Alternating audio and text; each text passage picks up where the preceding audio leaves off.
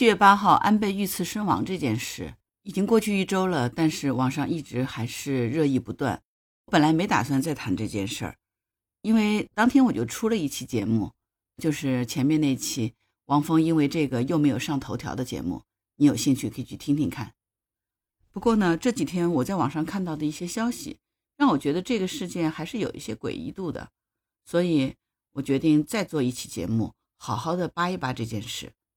安倍这件事刚爆出来的时候，我不知道你注意了没有？我们在网上看到的是不是都是这样的内容？普天同庆啊，恶人有恶报啊，今天是个好日子啊。结果过了两天呢，开始出现各种各样的小文案了。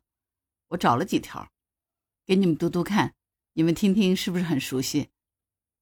比如，毕竟是快七十岁的老人了，我不是不爱国，牢记历史，不忘耻辱。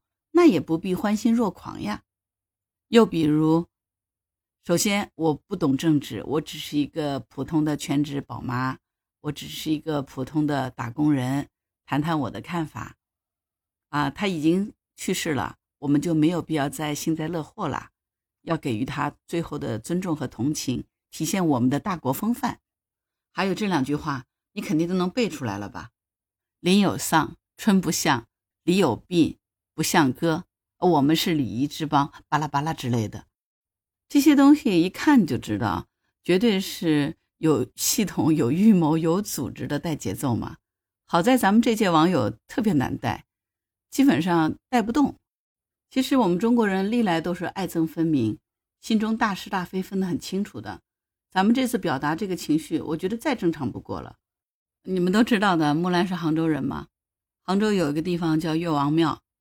现在秦桧和他老婆还跪在岳飞的坟头跟前呢，一千多年了，任人唾骂。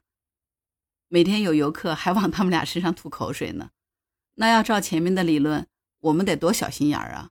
都跪了一千多年了，还不肯忘记这段历史。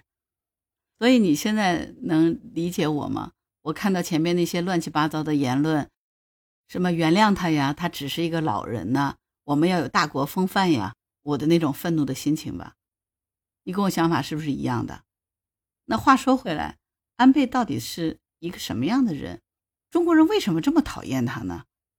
我这两天在网上查了好多资料，把安倍整个家族翻了个底儿掉，真是不扒不知道，一扒吓一跳。这个故事还挺复杂的，不是一点长。你喝口水，听我慢慢给你讲，为啥安倍死了？咱们中国网民都这么高兴，我跟你说说他在任上都干了点啥事儿，你就明白了。安倍上台以后，一直想去修改日本现行的和平宪法。这部宪法是一九四五年日本战败以后制定的，里面明确的规定了日本主动放弃战争，不主动宣战。那安倍在任上一直想去改这部宪法，那他到底要干啥？想想都明白呀。那咱们都知道嘛。钓鱼岛从来都是中国的土地，但是关于钓鱼岛的问题，安倍的态度和立场是非常坚决的，完全无视我们国家对钓鱼岛的主权。在安倍的任上，他曾经多次参拜过靖国神策，对，就是那个供奉了很多甲级战犯的靖国神策。安倍从来也不承认慰安妇的问题，他还通过修改教材否认南京大屠杀的存在，那也就是日本现在的小孩子。他们上学的历史书里面就没有南京大屠杀这件事儿，这就是在抹杀历史吗？你说是个中国人能忍吗？这些都还只是安倍面对历史的一个态度，面对未来，他一样也是个搅屎棍。安倍曾经多次为台独撑腰站台，就在上个月，他还说呢：“台湾出事儿就是日本出事儿。”你说看这个安倍是不是一个典型的日本政客？既不反思过去，又要对中国的未来去进行胡乱的插手和干涉，搅屎棍一枚。中国人讨厌他，不是很正常的事情吗？其实，不仅中国人对安倍晋三印象不好，日本国民对安倍晋三的印象也是很糟糕的。这个是跟他们整个家族的历史有关，这个故事就更加长了。你听我慢慢给你讲，咱们学过历史都知道的哈。一九零四年到一九零五年，日本和当时的沙皇俄国是打过一场仗的。日俄战争的时候，按照日本当时的实力，是根本没有可能去跟沙俄叫板的，因为日本当时欠了一屁股债，他自己也知道，那没钱，没钱打什么仗？那你看看现在俄罗斯和乌克兰就知道了，战争打的是什么？打的就是钱嘛。日本要打这场仗怎么办？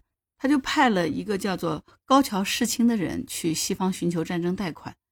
这个高桥世清曾经是日本中央银行的行长。后来还当过日本的首相，日本当时你说都烂成那样，欠了一屁股债，就跟现在的斯里兰卡差不多了，真的是没有人愿意去借钱给日本打仗的。这个高桥就到处去求资本家借钱，资本家又不傻，你说你日本要是跟其他哪个别的渣渣国家开战，发一点国债我来买借给你，毕竟是赢了战争赔款，还能够收点利息。可是日本跟当时的沙俄打。那根本就不是一个级别的，那就是光头强赤手空拳打熊大嘛。借钱给日本就等于把钱扔海里，资本家他又不是开善堂的，所以他们都是让高桥你哪儿凉快就哪儿待着去好了。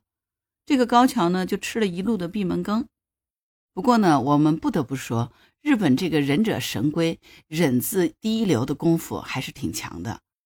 最终，高桥找到了一个犹太银行家。这个人的名字叫做雅各布·西夫，啊，他是法兰克福犹太金融街的一条扛把子，当时也是新大陆美国的犹太人的领袖。西夫家族他们的先人和罗斯柴尔德家族是住的非常近的，隔壁邻居。这个雅各布·西夫，他的父亲叫摩西·西夫，当时就是跟着罗斯柴尔德家族混的。在罗斯柴尔德家族变成巨无霸以后呢？他们又移民到了美国，最后就成了罗家这个家族站在美国前台的一个代言人。高桥是怎么能够结识到雅各布·西夫这个犹太银行家的？我一会儿在后面跟你说。这个雅各布·西夫听了高桥的来意以后，之后就把钱还真借给他了。你们猜猜看，他借了多少钱给日本？两亿美元。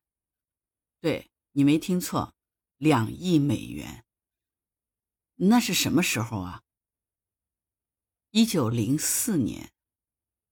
那个时候的两亿美元可真是天文数字啊！他们天皇听到这个消息，都差点给高桥跪了。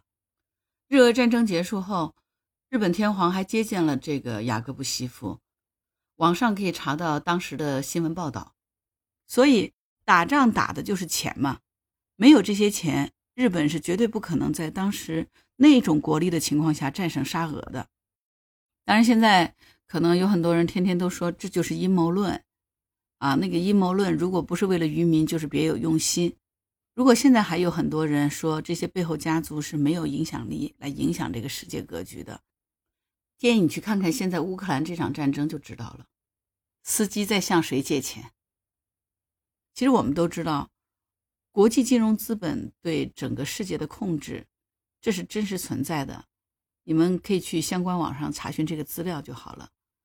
啊，罗斯柴尔德家族到底有多少有钱？去看看《货币战争》这本书，好不好？如果你们对这个话题有兴趣，给我留言，我们改天做一期新的节目来讲这个事儿。当然，这个犹太银行家借钱给日本，总是要找一个冠冕堂皇的理由嘛。当年雅各布西夫对外的说法就是。给日本贷款，就是因为很不爽沙俄在迫害犹太人，因为当时在沙俄的确是出现了排犹事件，但是呢，那些都是犹太的底层，对于他们这些犹太高层的精英来说，底层人民根本就什么都不算，顶多是有一点操控民族战线的价值嘛。其实国际金融财团当时真实的目的，是希望通过日俄战争让沙俄国内发生动乱。方便自己趁乱在沙俄搞颜色革命，推翻这个罗曼诺夫王朝。颜色革命这一套，其实他们早在一百多年前就开始玩了。啊，他们的主要目的很简单嘛，就是要搞乱沙俄，肢解沙俄。其实当时的日俄战争，西方的这个犹太金融财团的目的是要让沙俄陷入到战争的泥团里面，同时辅助他们在其他国家玩各种颜色革命。日本打不打赢，对于他们来说压根就不在乎，只是拿钱做个局嘛。这样子，嗯，沙俄的颜色革命才能发挥最大的效果。结果呢，日本居然打赢了1905年那场日俄战争，效果远远超过了华尔街的预期。日俄战争结束之后，很快就爆发了二月革命，罗曼诺夫王朝真的就倒了。你们细品一下，现在俄乌战争是不是这个套路？乌克兰明显就是被操控的代理人战争嘛，就你想一想就知道了。你是不是心里有点纳闷儿？日俄战争这么远的事儿，跟安倍晋三他们家族有什么关系？关系可大了。这次日俄战争其实很大程度影响了西方大国的战争天平，而且呢，也让日本的上层社会充分认识到了这些国际金融财团的强大，华尔街的这些犹太金融家们到底有多强大。从此之后，绝对是毕恭毕敬的跪舔了。就是在这个之后，所以当时的日本朝野里面，有些人为了讨好这些犹太银行家呢，就想把当时的东北和上海分出一块地方作为犹太人的定居点。这个就是犹太人准备在东北立国的河豚计划的时代背景。而当时那个安倍晋三的外祖父岸信介，他就在满洲主管经济。他肯定是深度参与了这个事的，但这份计划并不是他写的。写这份计划那个人呢，叫做年川义介。他在一九三四年写了这份计划，名字叫做《关于五万德国犹太人移民满洲国的计划》。这个年川义介你们可能不熟悉，不过提起他战后创办的公司，你们可能都熟悉。这个公司就是日产集团，对，就是那个生产尼桑轿车的日产集团。当时，安倍的外公还有东条英机、岩川义介等五个人在满洲号称“满洲五虎”，可以说是在东北地区恶贯满盈，做尽了坏事。所以，你想，安倍的外公岸信介，他在这个犹太人移民满洲国的这个计划里面，为了促成这个计划，肯定是费了老大的劲儿。他干的那些事儿，肯定被这些犹太金融家看在眼里嘛？那这就是功劳嘛？所以，这就是为什么战后像安信介这种甲级战犯，并没有被军事法庭给审判。那毕竟当年出过大力的秋田犬嘛，舔狗一枚，像这样的舔狗，自然战后还是需要继续用的嘛。当然，安信介也的确没有让主子失望。当后面他当上日本首相的时候，转手就跟美国签了日美安保条约，把日本的主权给卖了。当时其实就有很多日本人想弄死他。要知道，这个条约当时是强行通过的。岸信介是趁当时在野党缺席，所以强行批准了这个条约，三十天以后自动生效的。所以安倍晋三为什么被人称为笑面虎？这是家学渊源嘛？他外公就是这个德行的。为了达到目的，两面三刀，不择手段。安倍晋三对于他这个外公是极其崇拜的，他在他自己写的《美丽的日本》这本书里头是这么说的：“我的政治 DNA 更多的继承了岸信介的遗传。”所以，我前面说日本人对安倍晋三没有什么好印象，你们现在知道是什么原因了吧？因为在日本人看来，岸信介他就是吴三桂，他就是个卖国求荣的日奸。你们知道吗？一九六零年的七月十四号，岸信介也被刺杀过，只不过当时命大没死成。那你说，时隔这么多年，安倍晋三被刺杀身亡，这算不算是宿命或者是轮回呢？不好说，对吧？所以你看到东京电视台在安倍晋三被刺当天还在播放什么美食节目啊，播报安倍死讯的时候，播音员的诡异笑容，现在你就理解真相是什么了吧？但是你说安倍晋三是不是真的就是民粹杀死的？我个人认为可能性其实也不大，因为民粹可能没有这么有章法。现在你看整个证据链完美的都扣死在枪手身上，就是那个山上彻也嘛，让整个的案件进展的非常顺利和堪称完美。刺杀首相这种事情它不是个小事儿，事出反常必有妖嘛，所以最终杀死他的。可能依旧还是幕后的规则制定者，因为安倍晋三他们家族在明治维新以后之所以把持着政界，完全是因为他们家外公跪舔西方财团的余荫。现在被杀死，只是因为隔了这么代之后，这个代理人家族可能居然不是那么听话了，不好好跪舔，还总是想着带着日本挣脱狗链。就像现在，如果司机老是不好好听话，老是想弄个乌克兰怎么怎么怎么样，巴里巴拉的，你觉得那些幕后的指挥者会高兴吗？故事讲到这里，你有没有发现，好像是真的有点长啊？故事还远远没有结束，精彩的部分在后面，你慢慢听。为什么说安倍家族是代理人家族？这个岸信介他有一个老师叫上山新吉。敲黑板哈，这是一个重要的隐藏人物，他是日本走向军国主义的幕后推动者，军国主义宪法也是这货起草。你们有兴趣的话，可以去网上找他的资料，这里咱们就不多说了，否则这个故事真的讲不完了。上山新吉有一个老师，是一个犹太拉比，犹太拉比是犹太教里面的一个特殊阶层，他们通常的身份就是传授教义和知识。当年上山新吉去德国留学的时候，就师从这个犹太拉比门下。问题的关键不是这个犹太拉比，而是这个犹太拉比呢有一个亲兄弟，他的名字叫做埃米尔耶里内克。这个名字估计你不太熟悉，不过他的女儿叫梅赛德斯，那你熟悉不？对，没错，就是你们知道的那个梅赛德斯奔驰。咱们今天看到这个梅赛德斯。就是他用他自己女儿的名字去命名的。他们这个家族根据历史的记载，也是参与了当年的维也纳十月革命的。至于说没有记载的，他们参与资助的革命有多少，那真的只有他们自己才知道了。他们家族的传统技能就是喜欢搞革命，这个是家学渊源哈。而且呢，这个人他本人和罗斯柴尔德家族的关系也是非常的好。安信介还有一个弟弟叫佐藤荣作，他是安倍晋三的叔公，也是日本的首相。为啥他跟安信介不是一个姓？这个我一会儿跟你们说哈。咱们一会儿把安倍这个家族好好的扒一扒，那可有趣了。他们家的人可喜欢改姓了。安倍跟他弟弟也不是一个姓。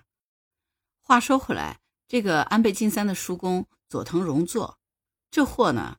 曾经得过诺贝尔和平奖，那你们都知道什么样的人才会颁发诺贝尔奖？莫言，你们都懂得啊。这个奖的背后支持者也是国际金融财团。如果大家有兴趣的话，你们可以去看一看哈。日本非核三原则就是这个佐藤提出来的。他搞了日本无核化以后，西方就给他颁了一个诺贝尔和平奖，就像是你回到自宫了，我再给你颁个太监奖一样。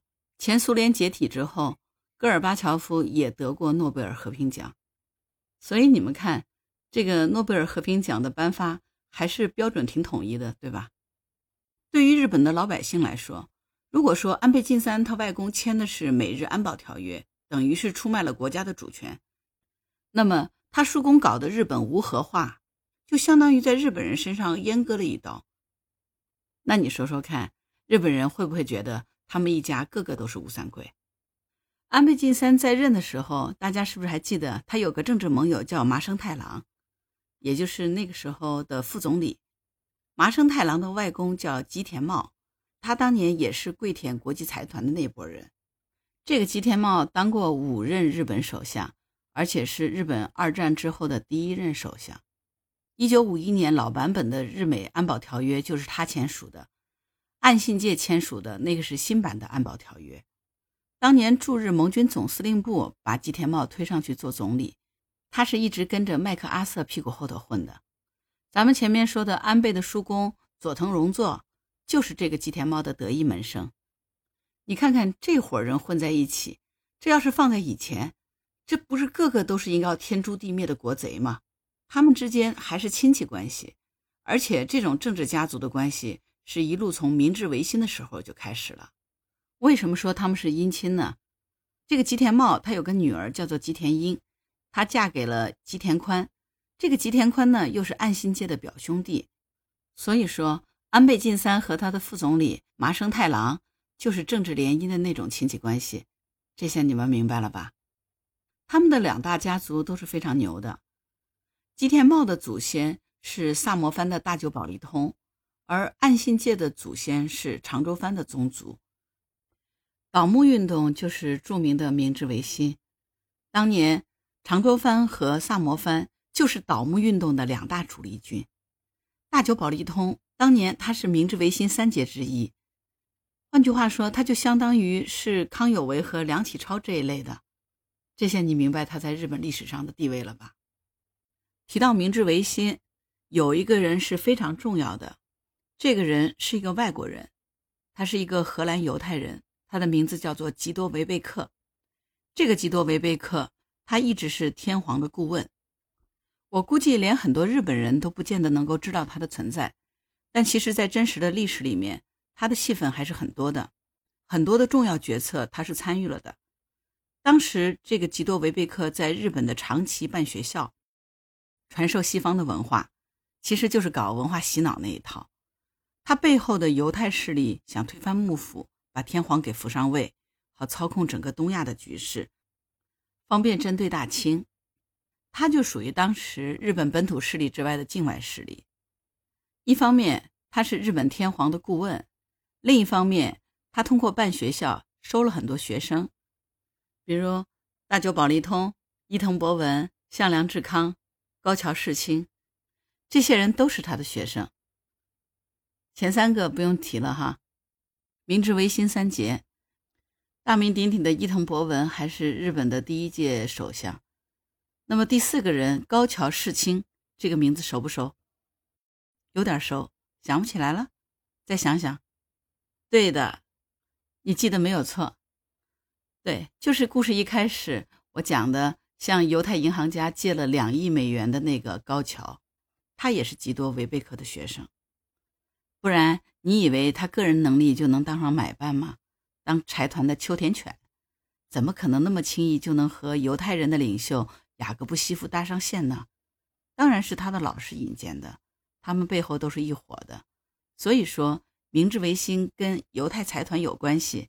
现在你明白了吗？不扒不知道，世界真奇妙，对吗？所以这个故事里面有好多内幕，是我们从前都没有发现的，对吧？你耐心往下听，还有让你跌眼镜的地方。网上有一张照片，是一八六八年。摄影家上野彦马拍的，他还当过日本最早的战地摄影师，啊，是一个很著名的人物。为什么要提到这张照片呢？因为这是一张大合照，在这张合照上面，很多前面我们故事里讲到的人物都在这张照片里出现了，比如维贝克、大久保利通、伊藤博文、坂本马龙，还有一个疑似明治天皇的人。这张照片你可以去百度搜索一下，这张照片就是证据啊。也就是说，在那个年代，安倍这些人的祖先就和犹太的金融势力有关了，而且他们还参与了犹太财团所策划的这个日本的明治维新运动。那如果说有研究日本历史的人看到这张照片，你觉得他会是什么样的一个表情吗？可能心里头跑过一万个那个什么马，对吧？就是因为在这张照片里面出现了很多日后的达官贵人。而且当时他们之间的关系是很复杂的，比如在照片里面同时存在着倒木派、保木派，乱七八糟的，非常魔幻。这就好像说，泽连斯基和普京坐在一起，有说有笑，边吃边喝边聊，最后还秘密的一起拍了个合影，是不是太魔幻了？按道理说，大家坐在一起应该拿刀互砍才对呀，怎么可能老老实实在一起合照呢？而且最让人感到心寒的是，照片正中间坐着的貌似是明治天皇。所以说，人生如戏，全靠演技。上层世界真的更加像一台舞台剧了。你看，就像美国的民主党和共和党一样，哈，互相喷的再厉害，打的再厉害，其实最上面的 boss 都是那一拨人，他们只是在演一场戏给普通人看而已。而这场戏居然成了历史的正本。当然，可能有些人会说这张照片是假的，但这张照片是一八六八年有名有姓的上野彦马拍的。那你觉得那个时候怎么作假呢？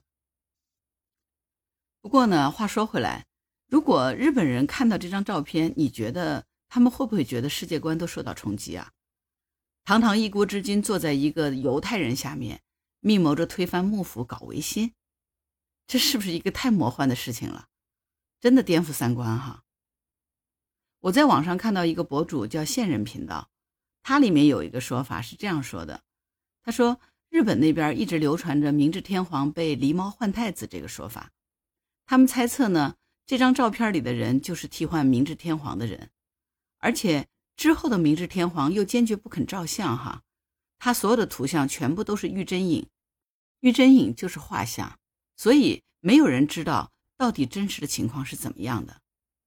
博主说。他猜测一下，犹太人布局这么久，用一代人把日本给换了个天，他们会不会心甘情愿的把权力再交还到日本人手上？他认为是不会，因为他们肯定不是为了人类的最伟大事业而奋斗，也不是在开什么慈善机构吧。所以他们肯把掌控力还给日本人，那才真是秀到了。你觉得这个博主说的对吗？我是挺赞同他的想法的。关于这种事情，咱们历史书上面记载的太多了。想当年，我们曹丞相也没有把权力还回去，对吧？那个博主可逗了，他说呢：“如果是我来布局的话，我是绝对不可能把权力还给他们的。我会安排一个听话的人当天皇，做一个吉祥物来控制日本民众，这样我就能够赚取最大的利益了。我还可以操控整个局势。”所以后面很多事情很有可能是一部分傀儡有了自己的想法，脱离了掌控，造成了一定的影响。但就目前来看，二战以后他们还是把提线木偶的线给牵起来了，重新做了掌控和加固。所以说，日本的明治维新运动为什么这帮没有枪、没有炮、也没有钱的家伙能够迅速武装起新式的西方武器，开始政治洗牌呢？如果说这里头要是没有幕后的金主爸爸资助，打通了销售渠道，你觉得可能吗？幕府肯定比他们有钱多了呀，他们也想买武器，为什么他们不卖呢？所以我觉得，直到今天，这个日本的明治维新以后产生的新的买办集团，依旧还是在跟罗斯柴尔德家族合作的。为什么说倒幕派进展的那么顺利，幕府倒的摧枯拉朽的？那就是因为他们用未来的债务做的抵押，什么军舰呀、新式步枪呀。一应俱全，全给武装上了嘛。同时还找了几个白手套，比如说岩崎弥太郎啊、坂本马龙啊，来帮他们做销售。这个就像在《战争之王》里头那种军火商是一样的嘛。其实我去百度搜索了一下，在日本的这个正史里面记得很清楚哈。现在的三菱集团最开始就是这个岩崎弥太郎搞的。当时在倒幕的时候。里面还有一个洋人，叫做托马斯·格列夫，他是怡和洋行的人啊。这个洋行大家应该比较清楚，当时在香港卖鸦片发的财啊。他们这个洋行也是犹太金融财团所控制的。你不信去看一下，今天这个集团还在跟罗斯柴尔德家族合作呢。当时倒幕可以顺利的进行，就是因为他出售武器给倒幕派呀。坂本马龙和岩崎弥太郎。就是帮他在做销售卖军火嘛，所以如果没有这个托马斯，也就没有今天的三菱集团了。我们现在回头想一想，当年日本怎么可能会从一个半殖民地半封建的社会一跃就变得独立自主了呢？然后又逆势崛起？你觉得西方国家会这么好心的把这个殖民到一半的国家变得不殖民了？这个可能性我觉得不大。其实他们只是发现那样的日本可能不符合他们的战略布局和利益，他们需要一个强势的日本，然后从东线来牵制沙俄，同时打压大清。所以他们只是想换一种方式玩而且呢，日本这么小的国土面积，它又是个岛国，你在掌控整个海权的西方国际金融财团面前，它压根儿就形成不了太大的威胁，对吧？所以他们才很放心的进行了资助和掌控，哪怕是在日本侵华的前期，其实也还是接受了他们的资助和操控的。日本的各界人士也都是各种跪舔，对吧？当然，二战后面希特勒那边开始反噬以后，犹太集团开始权衡利弊，重新进行了理牌。那么，日本的国内势力在当秋田的同时呢，也有着自己的小算盘。所以后来金主爸爸不给钱了。那自然就是鱼死网破了。那至于今天的安倍，同样也是这样。金主操控久了嘛，傀儡有了想法，于是金主就给他抹杀了呗。你们觉得我这个猜测怎么样？元芳你怎么看？兜兜转转一大圈，终于把安倍家族和明治维新之间以及犹太银行家之间的关系说完了。那么安倍家族到底他们家是怎么个状态？为什么他们兄弟之间的姓都不太一样？这个谜底现在开始揭晓了。如果你觉得我今天的故事讲的还挺精彩的，你也喜欢我的栏目。千万不要吝啬你的好评和留言哦！如果你也喜欢木兰这个主播，欢迎加入木兰之家。我的微信号是木兰的全拼零九八七六，期待你的到来。好了，言归正传，我们开始最后对安倍家族进行大起底吧。我们前面故事都已经讲了哈，明治维新以后。真正在日本政坛活跃开始，安倍家族里的第一人其实就是他的外公安信介。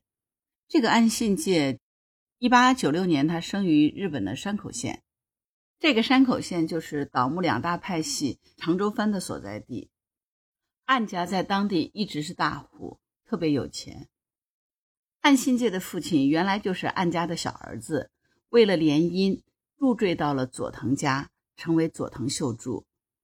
佐藤秀助生了三个儿子，岸信介是老二，老三是佐藤荣作，这个就是那个当首相的安倍晋三的叔公。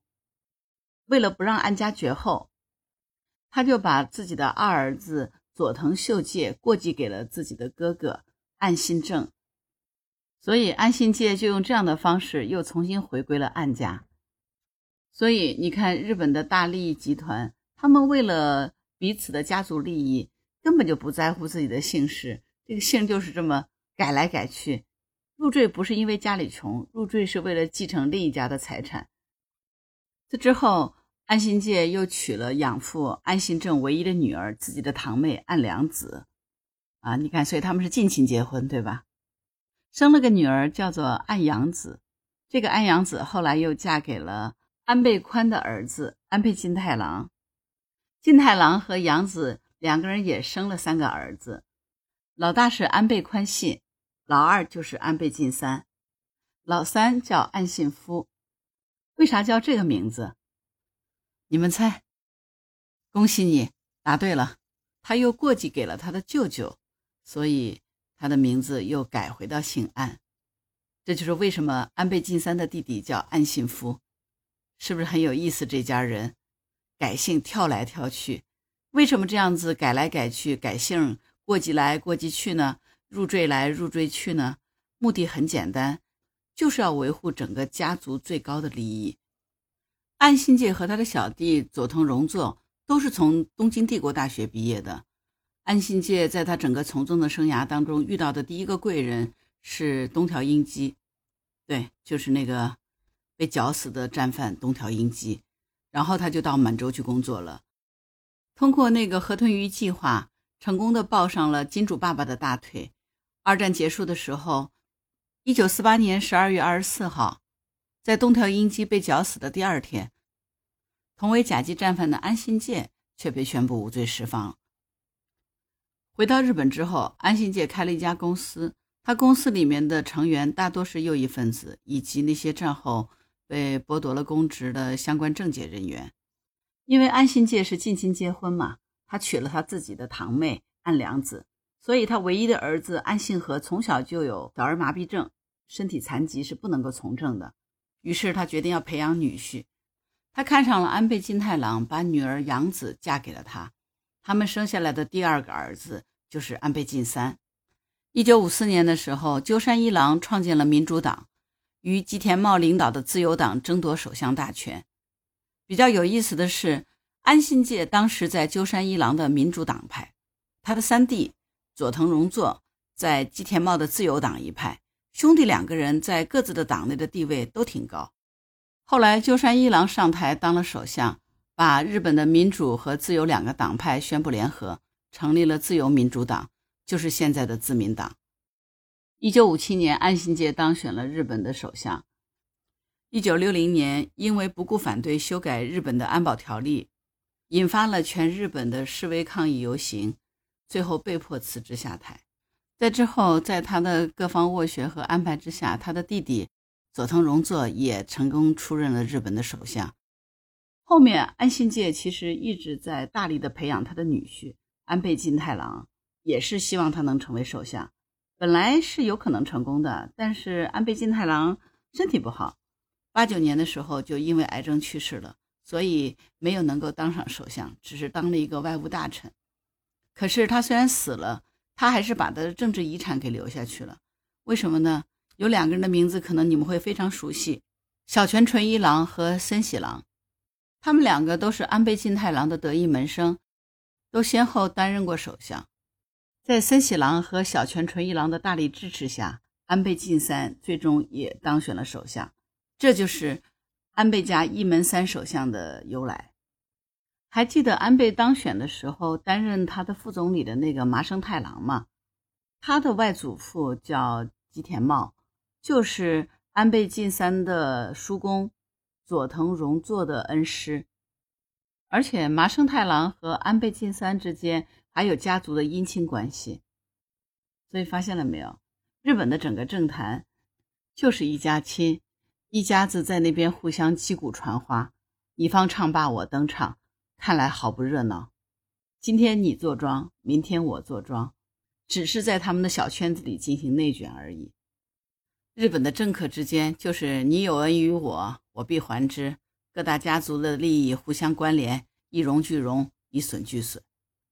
日本政坛是真的是民主政府吗？民主什么呀？还不是这些百年前的家族在政坛里的起起伏伏呢？他们什么时候真正是为日本的普通老百姓考虑，为整个日本考虑？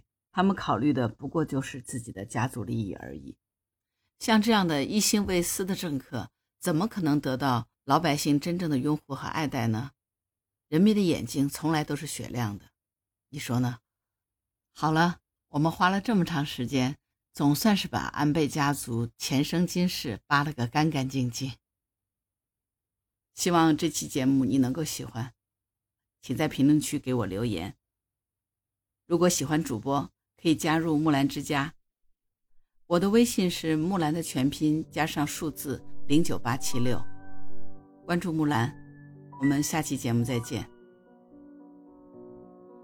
当护知是我做的第一个个人播客栏目，栏目推出之后，收到了很多听友的留言，非常感谢你们支持。虽然不能一一回复你们的留言，但是你们的留言我都看了，非常感谢你们对我的支持。在这里，我选读一些留言进行回复。感谢你给我的力量。听友季雪晴来说，特别喜欢你的声音和语气，轻松柔和而温暖，还有你豁达的心态和生活的智慧。谢谢你的欣赏。听友地图羊说，主播木兰莫名的让我想起了花木兰，巾帼不让须眉，快意潇洒也是一种蛮高级的生活状态。谢谢你，我会继续我的高级生活状态。听友健康小马甲说：“是的呢，这就是为什么说治大国如烹小鲜。